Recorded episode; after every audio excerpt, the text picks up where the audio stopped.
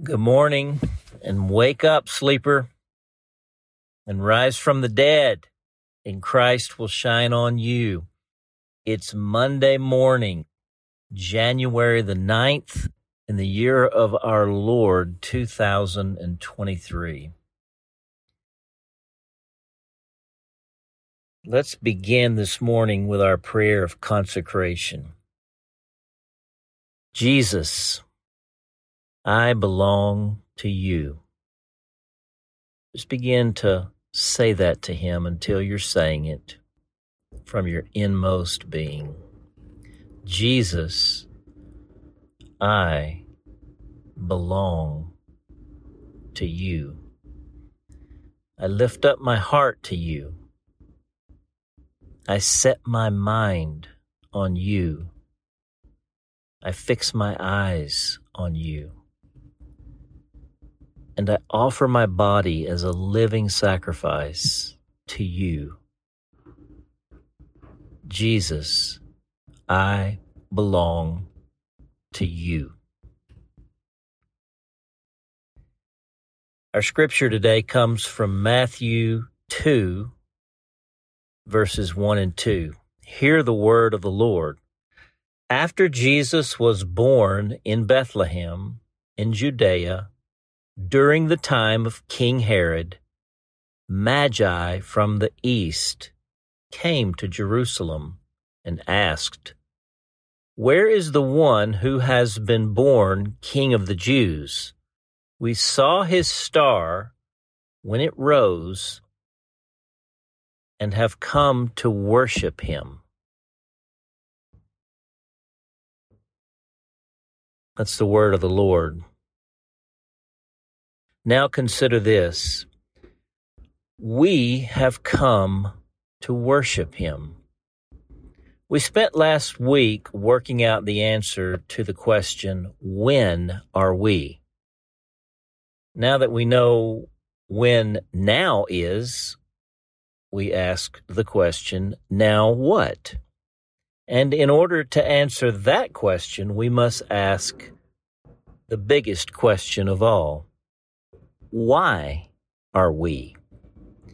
We find the answer today in the echo of the ancient voices of the Magi. We have come to worship him. Back in the early 2000s, Chris Tomlin and a couple of others wrote a song called Made to Worship. The chorus answers the big why question of our lives. You and I were made to worship. You and I are called to love. You and I are forgiven and free. When you and I embrace surrender, you and I choose to believe, then you and I will see who we were meant to be. Over the last 20 years or so, Worship has become almost synonymously associated with singing. Now, let's be clear singing is a very good thing, but worship is less than 1% singing. Worship is the comprehensive total life recognition and response of an image bearer of God to the God in whose image we are made.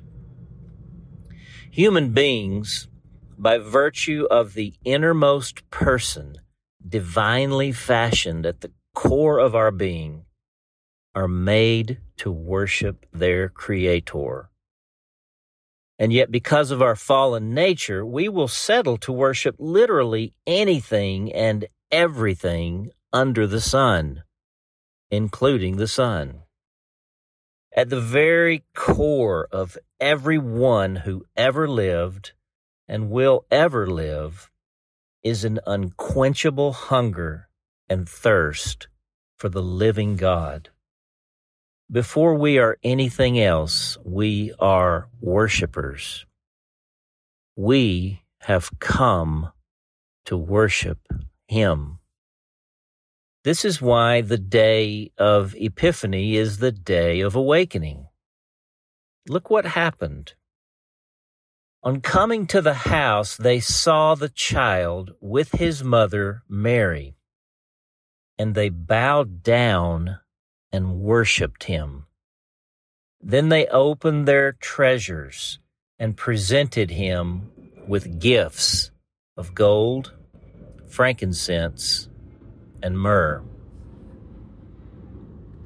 Matthew 2:11. Let's remember our anchoring text for this leg of our journey, Hebrews 1. In these last days, he has spoken to us by his Son, whom he appointed heir of all things, and through whom also he made the universe. When a human being, an image bearer of the one true and only living God, finally wakes up and recognizes the one they have come to worship, the miracle begins and never ends. Read this next verse very slowly and with great care, aloud as we'll do it here, as though your life depended on it, because it does.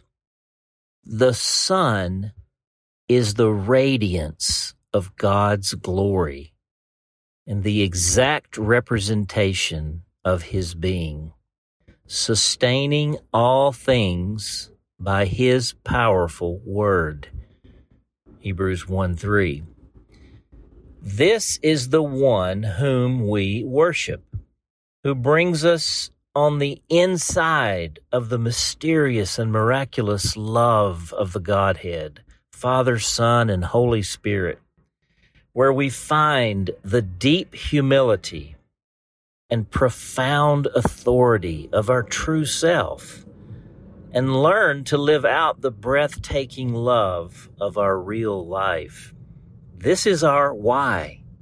This is worship. And we have come to worship Him. Years ago, a young father told me a story I will never forget.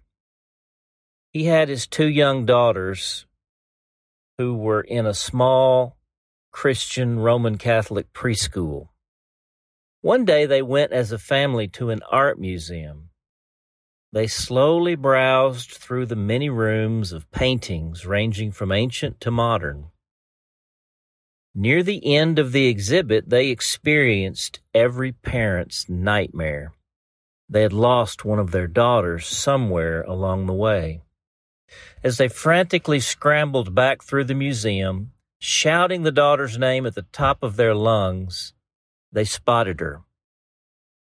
The little girl, every bit of four years old, was kneeling on the floor. In front of her was the beautiful scene of Bethlehem, as though it had opened up into the gallery. It was as though she had entered the painting of the ancient magi with their treasured gifts, kneeling before the child born King, the Son of God, Jesus, Messiah. And just to the right of her were her two tiny shoes. She had come to worship him. We have come to worship Him. The prayer. Our Father, we keep praying that the eyes of our hearts may be enlightened in order that we may know you better, that I might fully awaken to become the person you imagined when you fashioned my inmost being and that I might rise up into the real life which you created me to live. Forgetting what is past, I press on toward this high calling.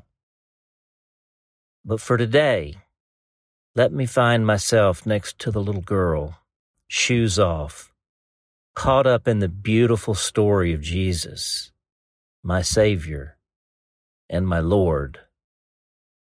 Praying in Jesus' name. Amen.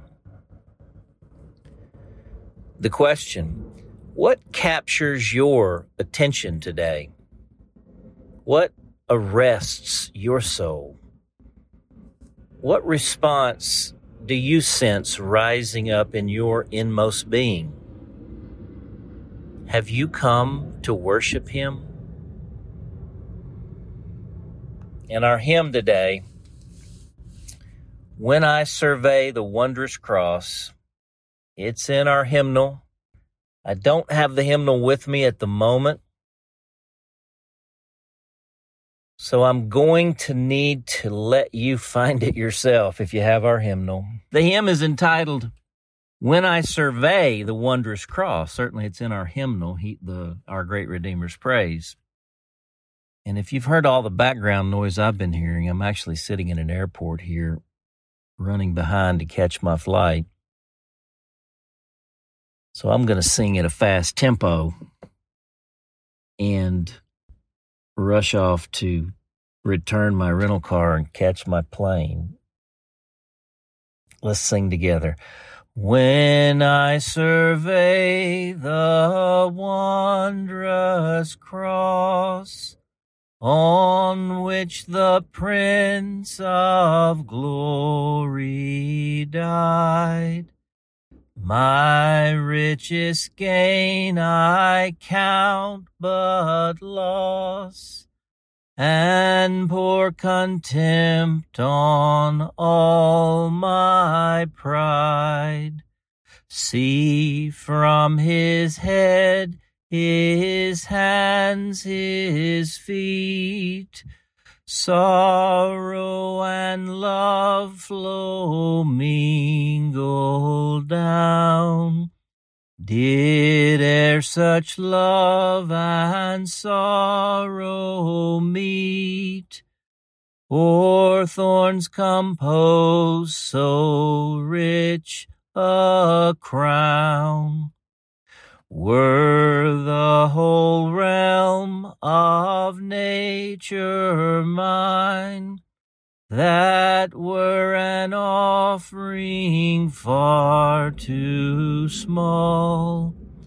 Love so amazing, so divine,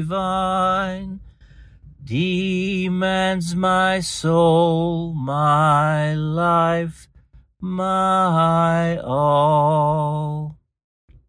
Amen. I chose that for that last verse today. We're the whole realm of nature mine. That were an offering far too small. Love so amazing, so divine, demands my soul, my life, my all. That's the meaning of worship. And we have come to worship Him.